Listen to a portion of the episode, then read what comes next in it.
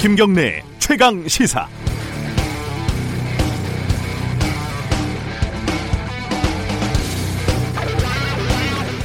대단했습니다. 어, 점잠 빼던 의원님들이 넥타이를 풀어 헤치고 운동화를 신고 몸싸움까지 마다앉는 모습은 신선하기까지 했습니다. 아, 이분들이 이렇게 열심히 일할 수 있는 분들이었구나. 복잡한 국회 건물을 동해 번쩍 서해 번쩍 여러 개의 회의실과 사무실을 조를 나눠서 일사불란하게 봉쇄하는 모습은 아 이분들이 이렇게 주도 면밀한 분들이었구나 이 모습 평소 일할 때 좀 볼 수 있었으면 좋겠구나 막장 국회, 동물 국회, 아수라장 뭐 이런 욕을 해서 뭐 하겠습니까? 모두들 각자 각자의 민주주의를 지키고 각자의 헌법을 수호한다고 하는데요. 법을 지켜라, 품위를 지켜라, 공자왈, 맹자왈 읊어봤자 교장 선생님 훈화 말씀일 뿐이죠. 밥그릇을 지키려고 했건 헌법을 수호하려고 했건 국회의원들 여러분 어, 최선을 다하고 있는 것 같습니다. 다만 법적으로 문제가 있는 부분은 책임을 지면 되고 또 유권자에게 심판을 받으면 되는 일 아니겠습니까? 유권자들은 꽤 현명합니다. 아수라장이 뭔 뜻인지 사전을 찾아보니까요 이렇게 돼 있더라고요. 아수라가요 불교 용어로 성질이 포악해서 좋은 일이 있으면 회방 놓기를 좋아하는 동물이다. 이렇게 써 있었습니다. 4월 26일 금요일 김경래 최강 시사 시작합니다.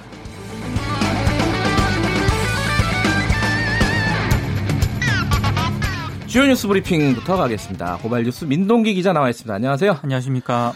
어제 밤에 이 장면 계속 보느라고 밤에 늦게 잤어요. 졸려요? 네.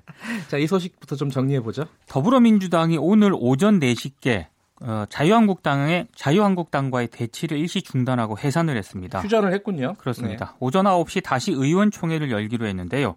이해찬 대표가 이런 얘기를 했습니다. 몸싸움 도중 기진맥진해서 병원으로 실려간 사람도 있고 부상을 입은 일도 있는 것 같다. 원내대표와 협의에 더 이상 불상사가 있어서는 안 되겠다 싶어서 철수하기로 했다. 이렇게 얘기를 했습니다. 네. 오전 9시 의원총회에서 여러 의원의 의견을 듣고 대책을 세우겠다고 밝혔는데요. 패스트 트랙을 반드시 관철하겠다. 이렇게 강조를 했습니다. 어제 분위기 보니까 오늘도 그렇게 쉽지는 않을 것 같아요. 통과시키는 게. 더 어려울 것 같습니다. 네. 예. 자, 사개특위가 새벽에 열긴 열었었던 거죠? 새벽 2시 45분쯤에 잠시 개의가 됐습니다. 네. 아, 사개특위 위원장인 이상민 의원, 그리고 박범계, 박주민 의원 등 더불어민주당 의원 6명만 참석을 했는데요. 네. 근데 회의를 여는 데는 성공을 했습니다만 네. 의결 정족수가 부족합니다. 음. 사개특위 이 제적 위원 18명 가운데 5분의 3인 11명 이상의 찬성이 필요하거든요. 네. 그래서 회의 시작 40여 분 만에 정회가 선언되는 또 해프닝이 벌어졌습니다. 그렇군요. 근데 사실 어제부터 오늘 새벽까지 가장 치열했던 곳은 의사과였어요. 그렇습니다. 법안을 내는 곳, 그죠? 어, 자유한국당이 법안 제출을 막는데 엄청난 물리력을 동원을 했습니다. 네. 사개특위 소속 더불어민주당 의원들이 어제 오후 6시 45분경 공수처 법안과 검경 수사권 조정 법안을 제출하기 위해 국회 의원과를 찾았는데요. 하지만 한국당 의원들과 당직자들이 가로막으면서 격한 충돌이 벌어졌습니다. 문희상 국회의장이 국회 출범 이후 여섯 번째로 경호권을 발동을 했는데요. 국회의장이 경호권을 발동을 한 것은 1986년 이후에 33년 만에 어, 처음입니다. 그래요? 국회 경위와 방어권 방어원들이 출동을 했는데 자유한국당의 방어막을 허무는 데는 실패를 했습니다. 아, 결국 더불어민주당이 이메일 법안 제출이라는 우회로를 선택을 했는데요. 통상 법안은 의원과를 직접 방문을 하거나 팩스를 이용해서 제출을 하는데 자유한국당 의원들이 팩스로 들어온 법률안 뭉치를 빼앗아서 어, 이것도 무위에 그치게 됐습니다. 예. 아, 자유한국당 의원들의 물리력 행사와 관련해서는 국회 선진화법 취지를 정면으로 거스르는 행위다 이런 비판이 제기가 됐는데요. 네. 국회 선진화법은 국회의 회의를 방해할 목적으로 회의장이나 그 부근에서 폭력 행위 등을 해서는 안 된다라고 명시를 하고 있는데 이걸 만약에 어기게 되면 5년 이하 징역 또는 1천만 원 이하 벌금에 처할 수가 있습니다.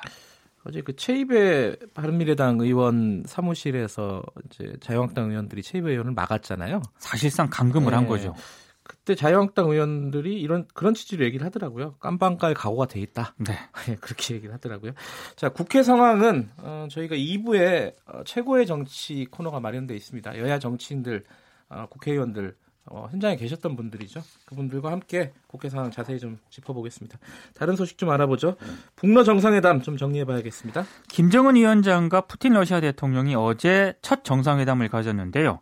푸틴 대통령이 단독 기자회견에서 한반도 비핵화를 위해서는 북한에 대한 체제 안전 보장이 이루어져야 한다 이런 점을 강조를 했습니다. 네. 어, 비핵화 전제로 북한의 체제 안전 보장을 푸틴 대통령이 공개적으로 언급한 것 자체가 상당히 이례적이다 이런 평가가 나오고 있습니다. 네. 그리고 김정은 위원장이 구체적으로 어떤 발언을 했는지가 조선중앙통신이 조금 전에 이제 보도를 해서 이게 아, 알려졌는데요. 저는 못 봤는데 뭐라고 하던가요? 조선반도의 평화와 안전은 전적으로 네. 미국의 차후 태도에 따라 좌우가 될 것이다. 이렇게 음. 얘기를 했습니다. 네. 그러니까 북미 협상 교착 국면의 책임을 미국에게 돌리면서 태도 변화를 촉구한 것으로 풀이가 되고 있습니다. 네. 그리고 푸틴 대통령이 보통 정상회담에서 지각하는 걸로 굉장히 유명한데요. 그렇죠. 지각 대장이라 그러더만요. 그렇습니다. 예. 어제 북러 정상회담에서는 먼저 회담장에 도착을 해서 김정은 위원장을 기다려서 눈길을 끌었습니다. 잘 이해가 안 돼. 정상회담에 왜 지각을 하는 거예요? 자, 이 북러 정상회담은 회담 결과, 명시적인 결과보다는 지금 상황에서 이 북러 정상회담을 어떻게 해석해야 하느냐. 그렇죠. 이 부분이 되게 궁금하실 것 같은데. 네. 어, 브리핑 끝나고 전문가 연결해서 깊이 있게 좀 짚어보겠습니다. 경제 소식 여전히 좀 안 좋은 소식이 하나 들어와 있네요. 지난 1분기 우리 경제 성장률이 전분기 대비 마이너스 0.3%를 기록을 했습니다. 네. 분기 기준으로 2008년 4분기 이래 최저 성장률인데요. 제조업 부진과 수출 급감이 성장률 쇼크의 가장 큰 이유로 꼽히고 있습니다. 네. 근데 이 마이너스 성장이 수출과 반도체가 우리 경제에서 갖는 양명성을 그대로 드러냈다 이런 평가도 음. 나오고 있는데요. 반도체 하나에 절대적으로 의존해 왔던 수출의 구조적 취약성이 이번에 드러났다. 이런 음. 평가가 나오고 있습니다. 예. 반도체 수출은 1월과 3월에 전년 동기 대비 무려 21.3%나 감소를 했는데요. 예. 경기 후행 지표인 고용에서 충격이 뒤따를 수도 있다. 이런 우려도 제기가 되고 있습니다. 그러니까 금융위기, 그러니까 어떤 경제 위기 아주 급격한 위기 상황 말고는 마이너스 성장이 2008년 이후에 뭐 사실상 처음이네요. 그렇죠? 그렇습니다. 예. 이제 저성장, 장기적인 저성장에 우리가 얼마큼 대비하고 있느냐, 단기적으로는 경제 정책들이 지금 제대로 가고 있느냐 여러 가지로 좀 평가를 해야 될 지점들이 있는 것 같습니다. 네. 자, 삼성 바이오로직스 관련해 갖고 첫 번째 구속영장 청구가 됐어요. 분식 회계 의혹과 관련된 증거를 지우고 조작한 혐의로 이 삼성 자, 바이오로직스 자회사인 삼성 바이오에피스 임원 두 명에 대해서 검찰이 구속영장을 청구를 했습니다. 네. 삼성 바이오에피스 양모 상무 이모 부장에 대해서 이제 구속영장을 청구를 했는데요. 이들은 삼성 바이오의 분식 회계 여부를 조사하는 과정에서 허위 문건을 작성해서 제출한 혐의를 받고 있습니다. 네. 검찰은 이들이 압수수색 등에 대비하기 위해 직원들이 사용하는 컴퓨터와 스마트폰을 직접 확인한 다음에 관련 자료를 삭제한 단서도 포착을 했다고 하는데요. 이번 구속영장 청구는 회계법인 소속 회계사들이 삼성의 불리한 쪽으로 진술을 바꾼 직후에 이뤄졌습니다. 특히 삼성 바이오 분식 회계에 대한 수사를 시작한 지 5개월 만에 첫 구속영장 청구입니다. 어쨌든 이번 구속영장은 증거 인멸, 증거 위조 뭐 이런 쪽인데 앞으로 이제 승계 문제나 이런 쪽으로 좀 확대될 가능성도 좀 보이죠. 그렇습니다. 박근혜 전 대통령이 형집행 정치가 불어가 됐는데 건강 상태가 심각하지 않다 뭐 이런 결론이겠죠. 수감 생활을 하지 못할 정도로 심각한 상태가 아니라고 이제 판단을 네. 했습니다. 윤석열 서울중앙지검장이 심의위 의견을 존중을 해서 불허를 최종, 최종 결정을 했는데요. 박상기 법무부 장관이 어, 어제 이제 불허 결정 직후에 윤석열 지검장 자택 앞에서 박근혜 전 대통령의 형 집행 정지를 요구하면서 협박 방송을 했던 유튜버 등에 대해서 음흠. 수사를 하라고 검찰에 지시를 했습니다. 네. 한 유튜버가 윤 지검장 자택 앞에서 차량 넘버 다 알고 있다. 우리가 자살 특공대로서 죽여버리겠다는 걸 보여줘야겠다. 이런 내용의 방송을 해서 논란을 좀 빚었습니다. 이 사람은 간도 크네요. 지검장을 딴 사람도 아니고 지검장을 죽여버리겠다는 이런 네. 협박을 했다. 야, 이거 좀, 좀 자제를 시켜야 될 것 같아요. 아, 법적으로라도. 좀 심한 것 같습니다. 예, 예. 예. 자, 가습기 살균제 소식이 하나 들어와 있네요. 사회적 참사 특별조사위원회가 4개월 동안 서울 두개동을 직접 찾아가서 설문조사한 결과를 어제 공개를 했는데요.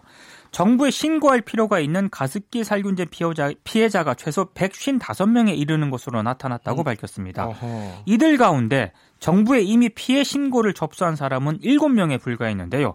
정부가 더 적극적으로 전국 규모의 피해자 찾기에 나서야 한다고 촉구를 했습니다. 네. 왜 이제 신고가 저조한지를 물어보니까요.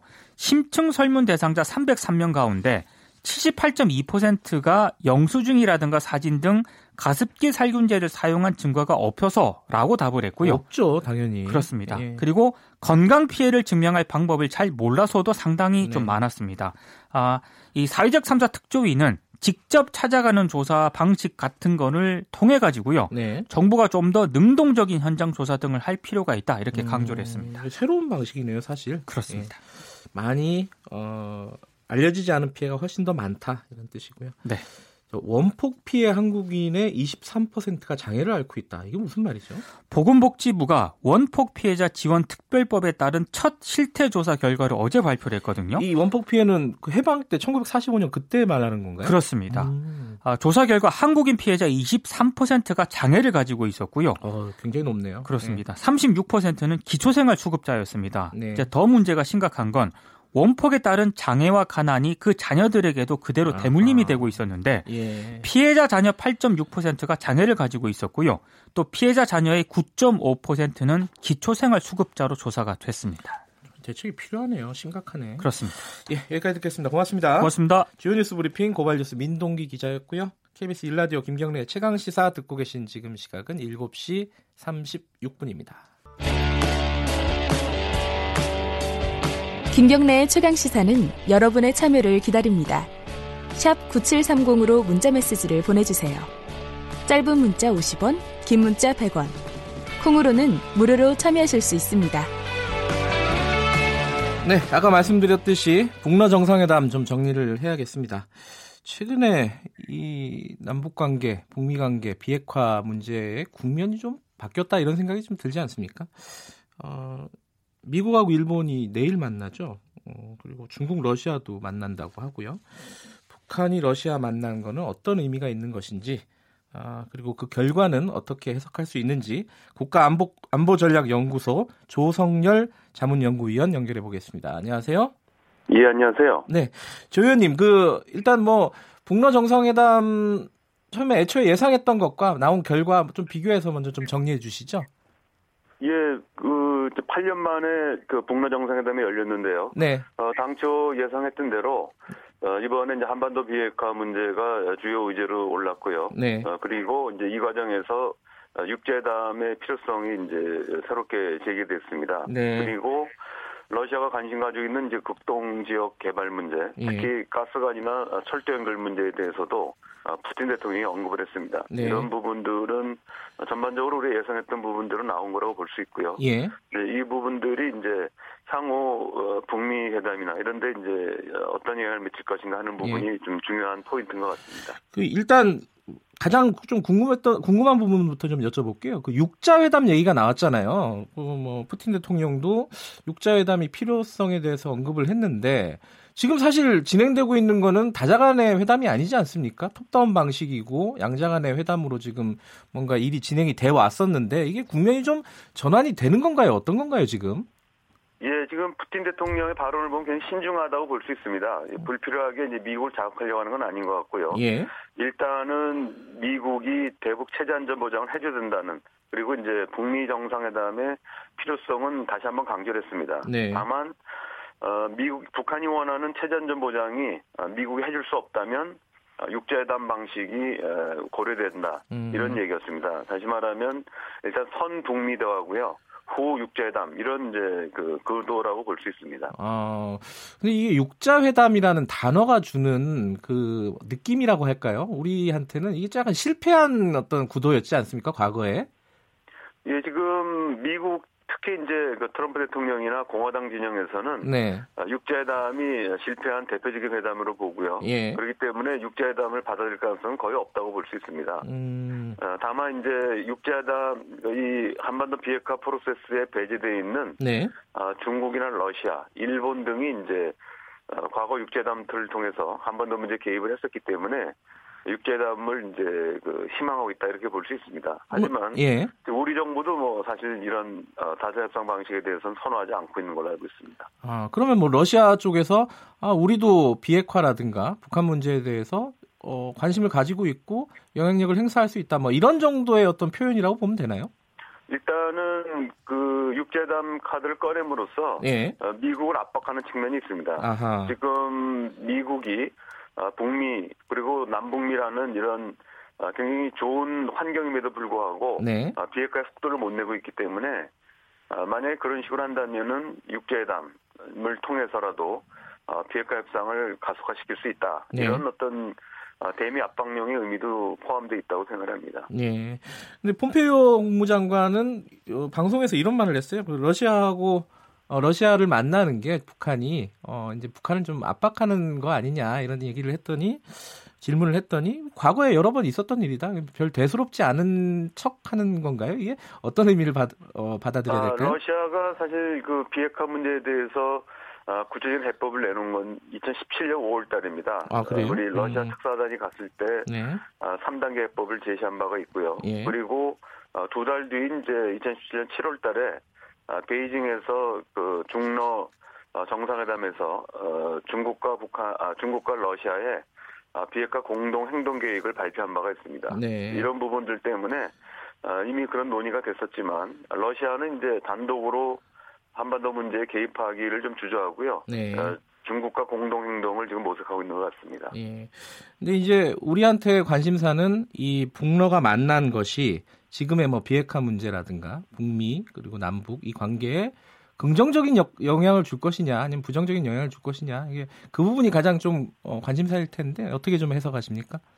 예, 이건 뭐 보기에 따라 다른데 미국 입장에서 보면은 이제 불필요하게 러시아가 네. 어, 개입해 들어오려고 한다 이렇게 볼 수도 있지만요. 네. 우리 입장에서 본다면은 지금 푸틴 대통령이 얘기한 부분들이 우리도 관심을 가지고 있는 그러니까 신북방 정책에서 얘기하고 있는 철도, 가스 예. 연결 문제, 그리고 이제 동북아시아의 이제 슈퍼그리드 문제 이런 문제들에 대해서 이 문제를 이제 실현하기 위해서는 네. 어, 비핵화의 진전이 불가피하고 으흠. 또 러시아 협력이 필요한 건 사실입니다. 예. 그래서 어, 저는 전체적으로 보면 네. 한반도 비핵화 평화 프로세스에 어, 러시아가 긍정적으로 역할을 할수 있지 않나 이런 생각을 해봅니다. 예. 지금 아까 제가 처음에 말씀을 드렸었는데 미국하고 일본, 그러니까 아베하고 트럼프가 어, 내일인가 만나죠? 예, 28일 만나기로 예. 되어 있습니다. 예. 그리고 중국하고 러시아도 오늘 만난다고 뉴스가 나왔고요. 예, 예, 1대1로 정상회담이 예. 있기 때문에 베이징에서 만날 예정입니다. 이게 굉장히 좀 뭐랄까요? 이게 다 우리 때문에 만나는 건 아닐 텐데, 100%. 어, 각자의 뭐 관심사들이 있을 텐데 뭔가 좀 급박하게 돌아간다 이 한반도 주변의 정세가 이런 느낌이 있는데 어, 이, 이 부분은 뭐 이렇게 그렇게 봐도 되는 건가요? 어떻습니까? 예, 그러니까 작년 7월 이후에 본격화된 어, 미국과 중국 간의 무역 마찰이 네. 어, 지금 잠정적인 타결 국면으로 들어가고 있습니다. 아하, 그래서 이제는 예.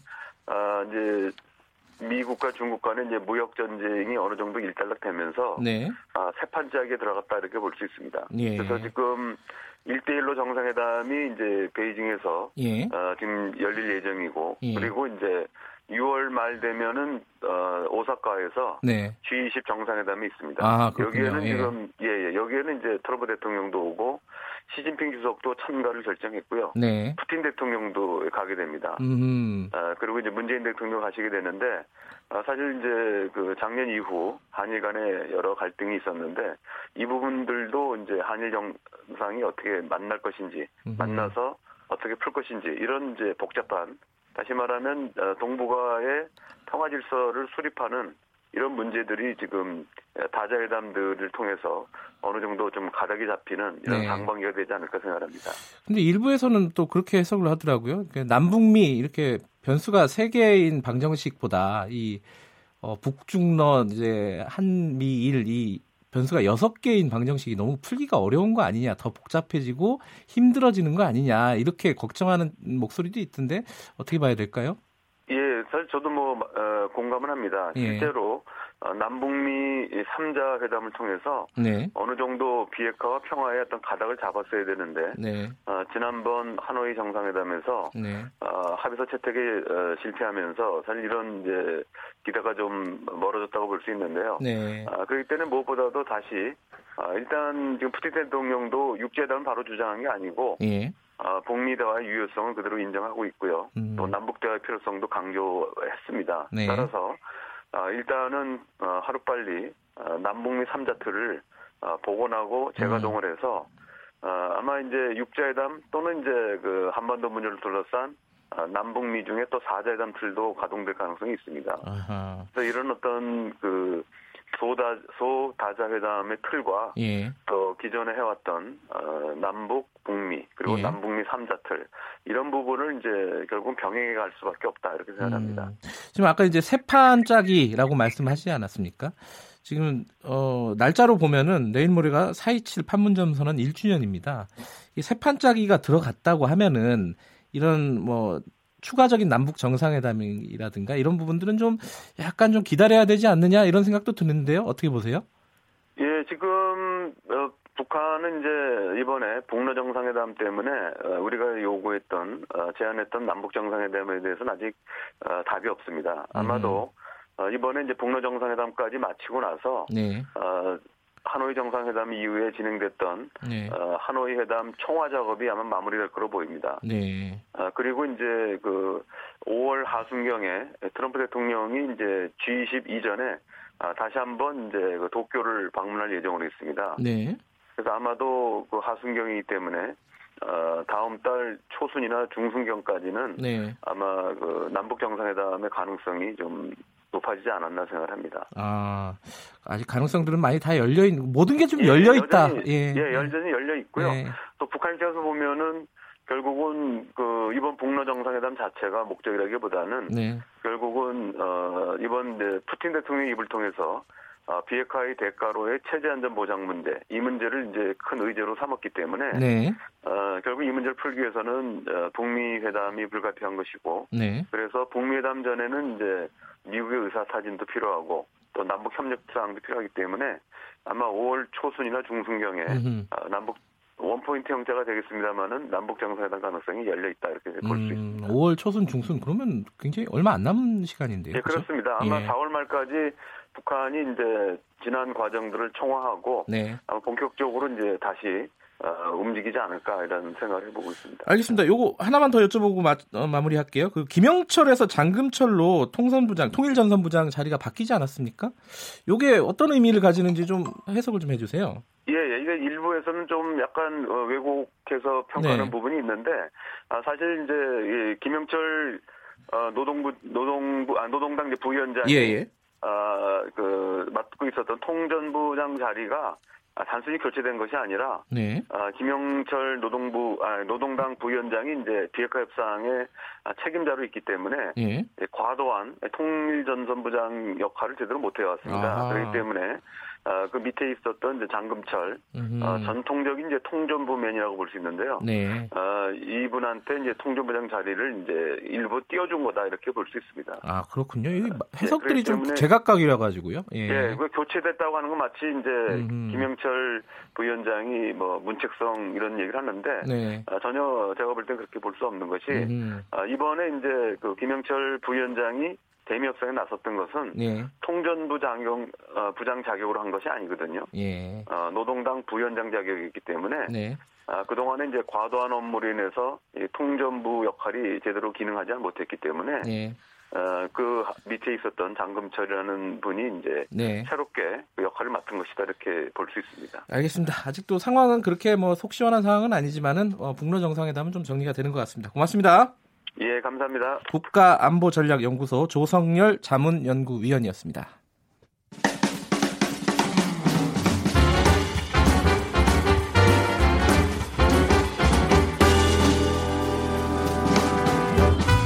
여러분의 아침을 책임집니다. 김경래의 최강 시사.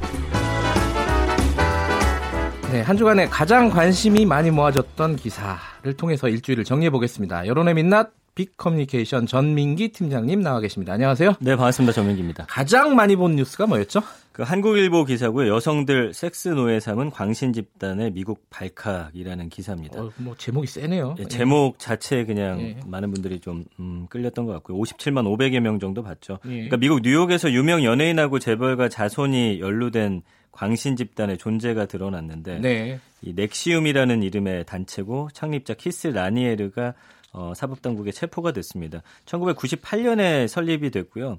그러니까 이게 재미있어요. 여기가 그 이단 종교 집단이면서 또 네. 약간 다단계식으로 비즈니스를 하는 아. 이두 개 합쳐지다 보니까 뭐 어쨌든 급속도로 세를 불렸고 회원 네. 수가 네. 뭐 계속 늘어나고 있다 뭐 이런 추세인데 사실은 그 이번 주 가장 핵심 이슈는 패스트 트랙이잖아요. 그러니까요. 근데 왜 이거 없는지를 좀 분석을 해봤더니 예. 패스트 트랙 제목이 달린 기사 소비량은 굉장히 적은데 예. 그 키워드에 대한 검색은 많아요. 그러니까 무슨 말이냐면 어렵잖아요, 내용이. 아하. 그러니까 공수처법이 뭔지, 패스트 트랙이 뭔지, 그 다음에 선거제 개편 어떻게 되는 네. 건지까지는 검색하시다가 내용을 읽다가 뉴스까지는 이어지지 않는. 음. 네, 쉽게 말하면 좀 포기하신다고 봐야죠.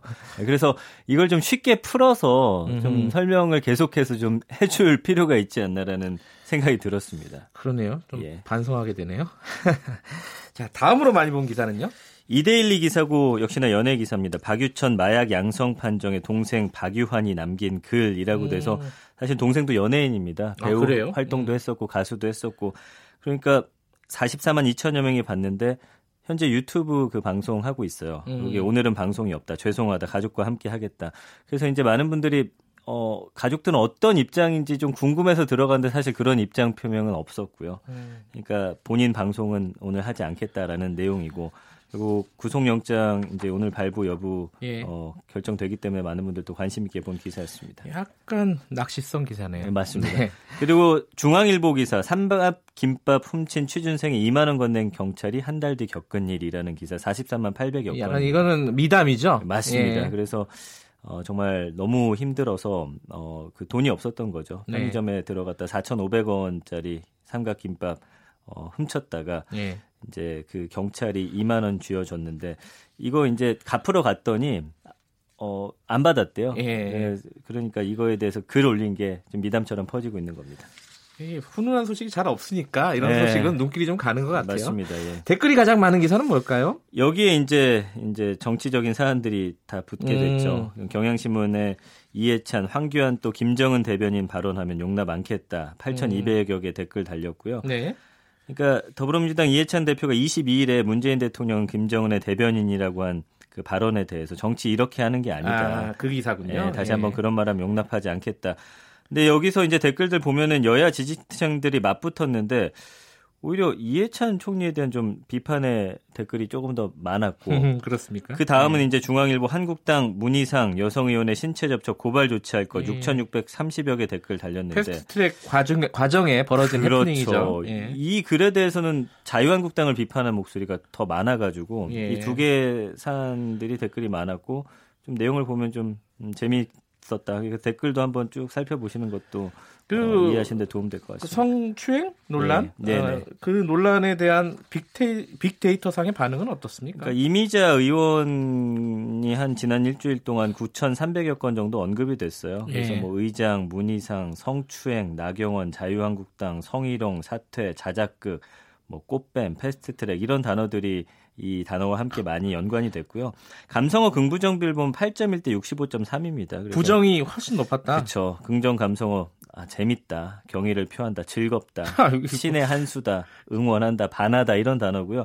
부정 감성은 못난, 의혹, 부끄럽다, 참담하다, 못나다, 막장인데 여기서 못나는 그 이채익 의원이 했던 단어가 아, 또 예. 엮여가지고 예. 이미자 의원 보고 못난이라고 예 그게 아, 그 이해가 잘 안 되는 발언이었어요 예, 그, 사실은 그, 러면서 예. 이제 이 사안은 완전히 묻혀버렸습니다. 예 지금 어 병원에 있고요 그 네. 문희상 의장은 그렇죠. 아, 이 댓글들 한번 읽어보고 싶네요. 반응이 어떤지. 네, 그거 한번 살펴보시면 예. 재밌습니다. 자, SNS상에서 가장 많이 퍼날라진 뉴스는 어떤 걸까요? 미디어 오늘 기사고요. 기자 단체 카톡방에 성관계 영상 좀이라는 기사입니다.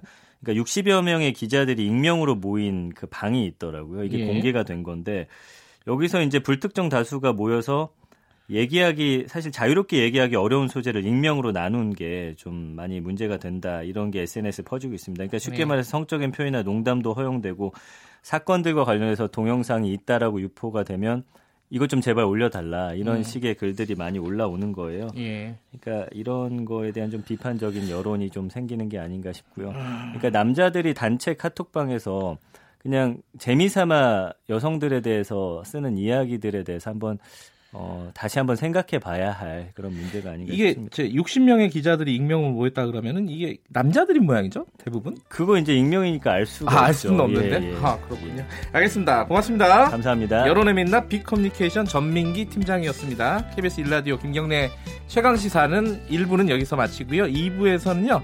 어, 여야 정치인들 모시고 지금 상황들 토론해 보겠습니다. 김경래 최강 시사 뉴스 잠깐 듣고요. 5분 뒤에 돌아오겠습니다.